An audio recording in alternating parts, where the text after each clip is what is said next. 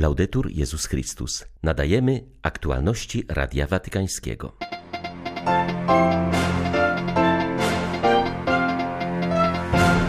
Papież dokonał kolejnej reformy Banku Watykańskiego.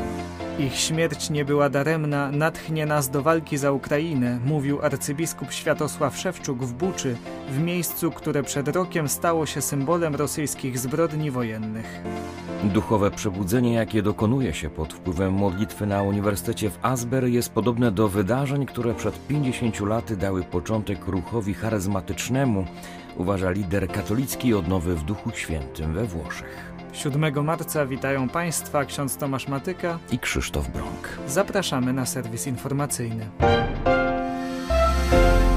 Instytut Dzieł Religijnych, popularnie zwany Bankiem Watykańskim, dostosowuje się do konstytucji Predicate Evangelium, która reformuje kurię rzymską.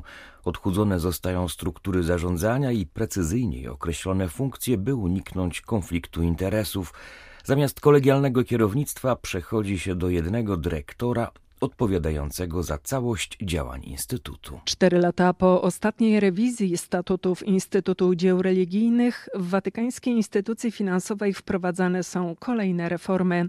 Stanowią one m.in. pięcioletnie mandaty kierownicze, które tylko raz mogą zostać odnowione oraz dążą do bardziej precyzyjnego określania funkcji, by uniknąć chociażby powielania pełnienia tych samych obowiązków przez różne osoby.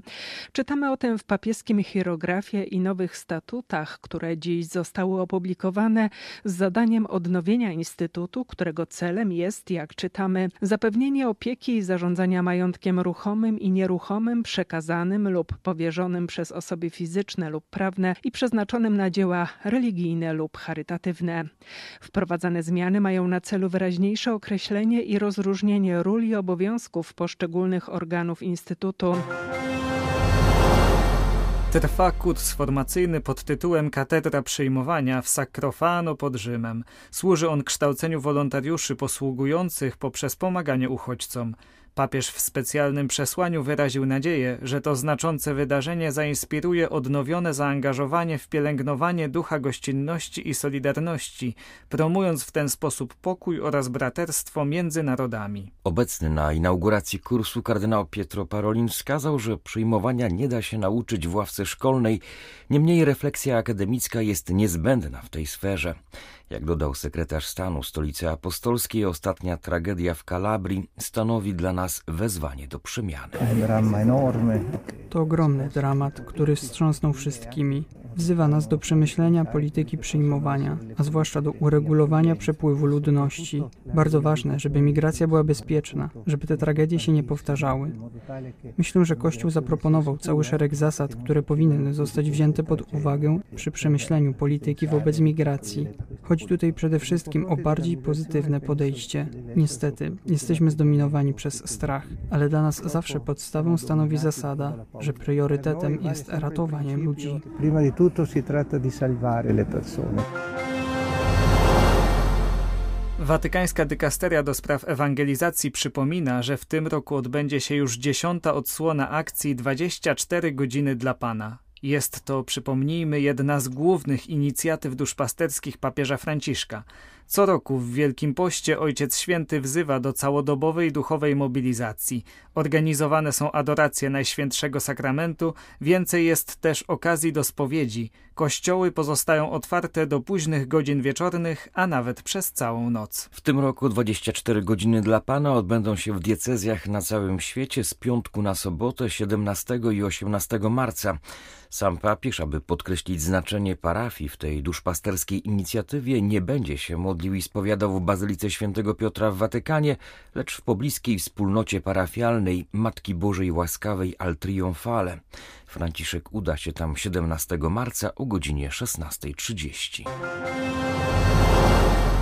Chcę dziś dzielić wasz ból, z wami odczuwać smutek, ale też razem z wami się modlić i wierzyć, że ich ofiara nie była daremną, a ich moc, ich siła, nawet ich śmierć natchnie Ukraińców do walki za swoją ojczyznę, jej wolność i niezależność, mówił wczoraj arcybiskup Światosław Szewczuk w Buczy do bliskich ofiar rosyjskich najeźdźców. zwierzchnik tamtejszych grekokatolików, odwiedził w tym mieście miejsce, gdzie 4 marca zeszłego roku okupanci katowali na ulicy, a następnie zamordowali ośmiu młodych ludzi. Jak zauważył hierarcha, z czasem Bucza stała się smutnym symbolem bólu Ukrainy, symbolem zbrodni rosyjskich agresorów, którzy przyszli na naszą pokojową ziemię, aby zabijać, niszczyć oraz gubić. Wspomniał, że zaraz po wyzwoleniu tego terytorium odwiedził miasto i sam widział część ciał pozostawionych na ulicach przez okupantów. My wszyscy osobiście świadki tych wszystkich zloczynów. My wszyscy osobiście jesteśmy świadkami wszystkich owych zbrodni a teraz to tak ważne, abyśmy pamiętali. Wtedy zdjęcia stąd naprawdę obiegły cały świat. Jak wasze dzieci wiedziono tutaj na egzekucję. Dziś rano okolice Kijowa zostały pokryte białym śniegiem. Można mieć wrażenie, że obecnie wspomniany rok, rok wojny, był rokiem z jakiegoś powodu nigdy nie kończącej się zimy. Ale tak jak słońce pokonuje ciemność, tak jak wiosna zawsze zwycięży nad zimą, tak samo i my, chrześcijanie, wierzymy, iż bohaterowie nie umierają. Ci, którzy byli gotowi oddać życie za swoją ojczyznę, zostali przez Pana Boga obdarzeni nieśmiertelnością. Tym niemniej teraz musimy pamiętać, że ich krew została przelana tu, na tym miejscu. Ów budynek wypełniały jęki i krzyki katowanych, to miejsce krwi oraz bólu Tak bardzo potrzeba, aby ludzie z całego świata tu przyjeżdżali. Dziś chcemy powiedzieć całemu światu, co się dzieje na Ukrainie. Mówimy przyjdź i zobacz. I dodajemy przyjdź i spójrz tutaj na to miejsce krwi. Spójrz w oczy owym chłopakom, którzy nie zawahali się oddać własnego życia za swoją ojczyznę. Які не завагалися віддати своє життя за свою батьківщину. Wraz z rozpoczęciem Wielkiego Postu nastąpiła ostatnia część przygotowań do chrztu dla 95 młodych mieszkańców Kambodży, którzy staną się częścią kościoła w najbliższą Wielkanoc w Phnom Penh. Symbolicznie zapukali oni do drzwi świątyni i przyjęto ich do tego finalnego etapu, czego dokonał tamtejszy wikariusz apostolski biskup Olivier Schmidt-Heusler. Większość kandydatów pochodzi z rodzin buddyjskich, często zetknęli się z nauką Ewangelii za pośrednictwem dzieł edukacyjnych, społecznych czy charytatywnych Kościoła. Zgodnie z przyjętymi przez miejscową wspólnotę wiernych wskazaniami, przygotowania do chrztu w Kambodży to dwuletni proces, w czasie którego katechumeni nie tylko studiują wiarę katolicką, ale również w miarę możliwości zostają włączeni w życie parafialne, aby poznać praktykę bycia chrześcijanami.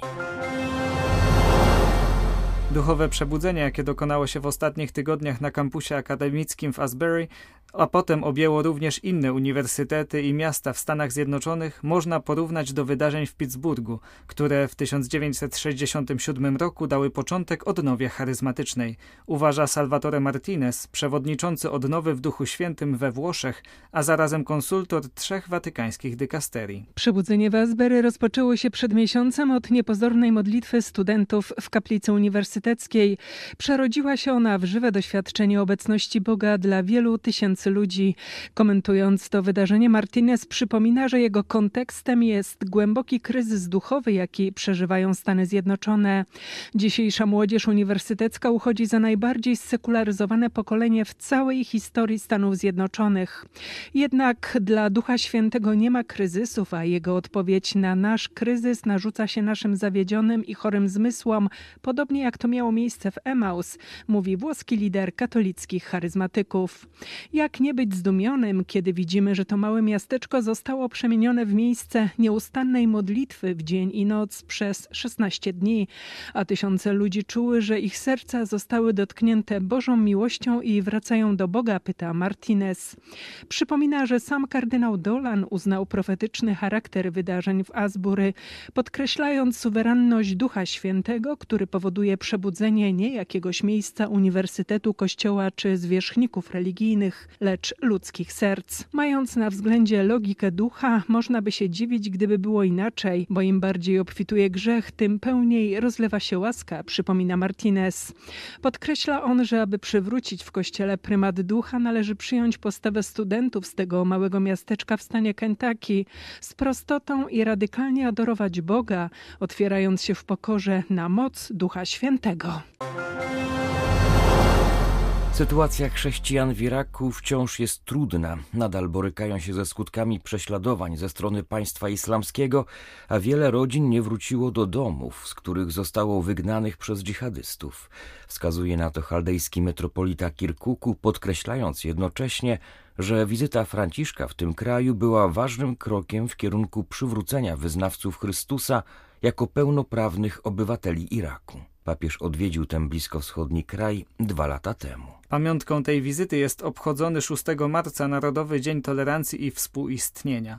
Upamiętnia on historyczne spotkanie papieża z wielkim ajatollahem szyickim Alim as-Sistanim. Było to pierwsze spotkanie najwyższych autorytetów obu wspólnot wyznaniowych. Jesteśmy przekonani, że odwiedziny Franciszka w naszej ojczyźnie nadały nową jakość i nowy kierunek dialogowi międzyreligijnemu i wpłyną na przyszłość naszej ojczyzny, mówi Radiu Watykańskiemu arcybiskup Józef Tomas Mirkis. Dzięki papieskiej wizycie nasz kraj ponownie został wciągnięty na orbitę świata, od którego 20 lat temu został odcięty z powodu poprzedniego reżimu. To, że Franciszek nas odwiedził, zmieniło nasz wizerunek na zewnątrz, ale także nasze własne postrzeganie nas samych. Papieska wizyta zbiegła się z falą demonstracji młodych Irakijczyków, którzy mimo represji ze strony policji odważnie wołali: Chcemy sprawiedliwej ojczyzny, chcemy żyć bez przemocy. To były wyjątkowe chwile w historii Iraku, które pokazują, że pewne zmiany, które wcześniej nie były możliwe, teraz są wielce prawdopodobne i to na wszelkich szczeblach władzy. Kraj wciąż pogrążony jest w korupcji, stawia czoło skutkom ludobójstwa dokonanego przez członków państwa islamskiego na Jazydach i chrześcijanach. Wielu wysiedlonych wówczas ludzi wciąż nie wróciło do swych domów i nadal nie ma zaufania do rządu. Wyznawcy Chrystusa nie są spokojni o swą przyszłość. Dlatego też proszę o modlitwę za naszych braci chrześcijan i muzułmanów, aby kraj mógł uleczyć rany przeszłości. Trauma chrześcijan w Iraku jest głębsza niż nam się wydaje chrétiens est plus profond qu'on ne pense.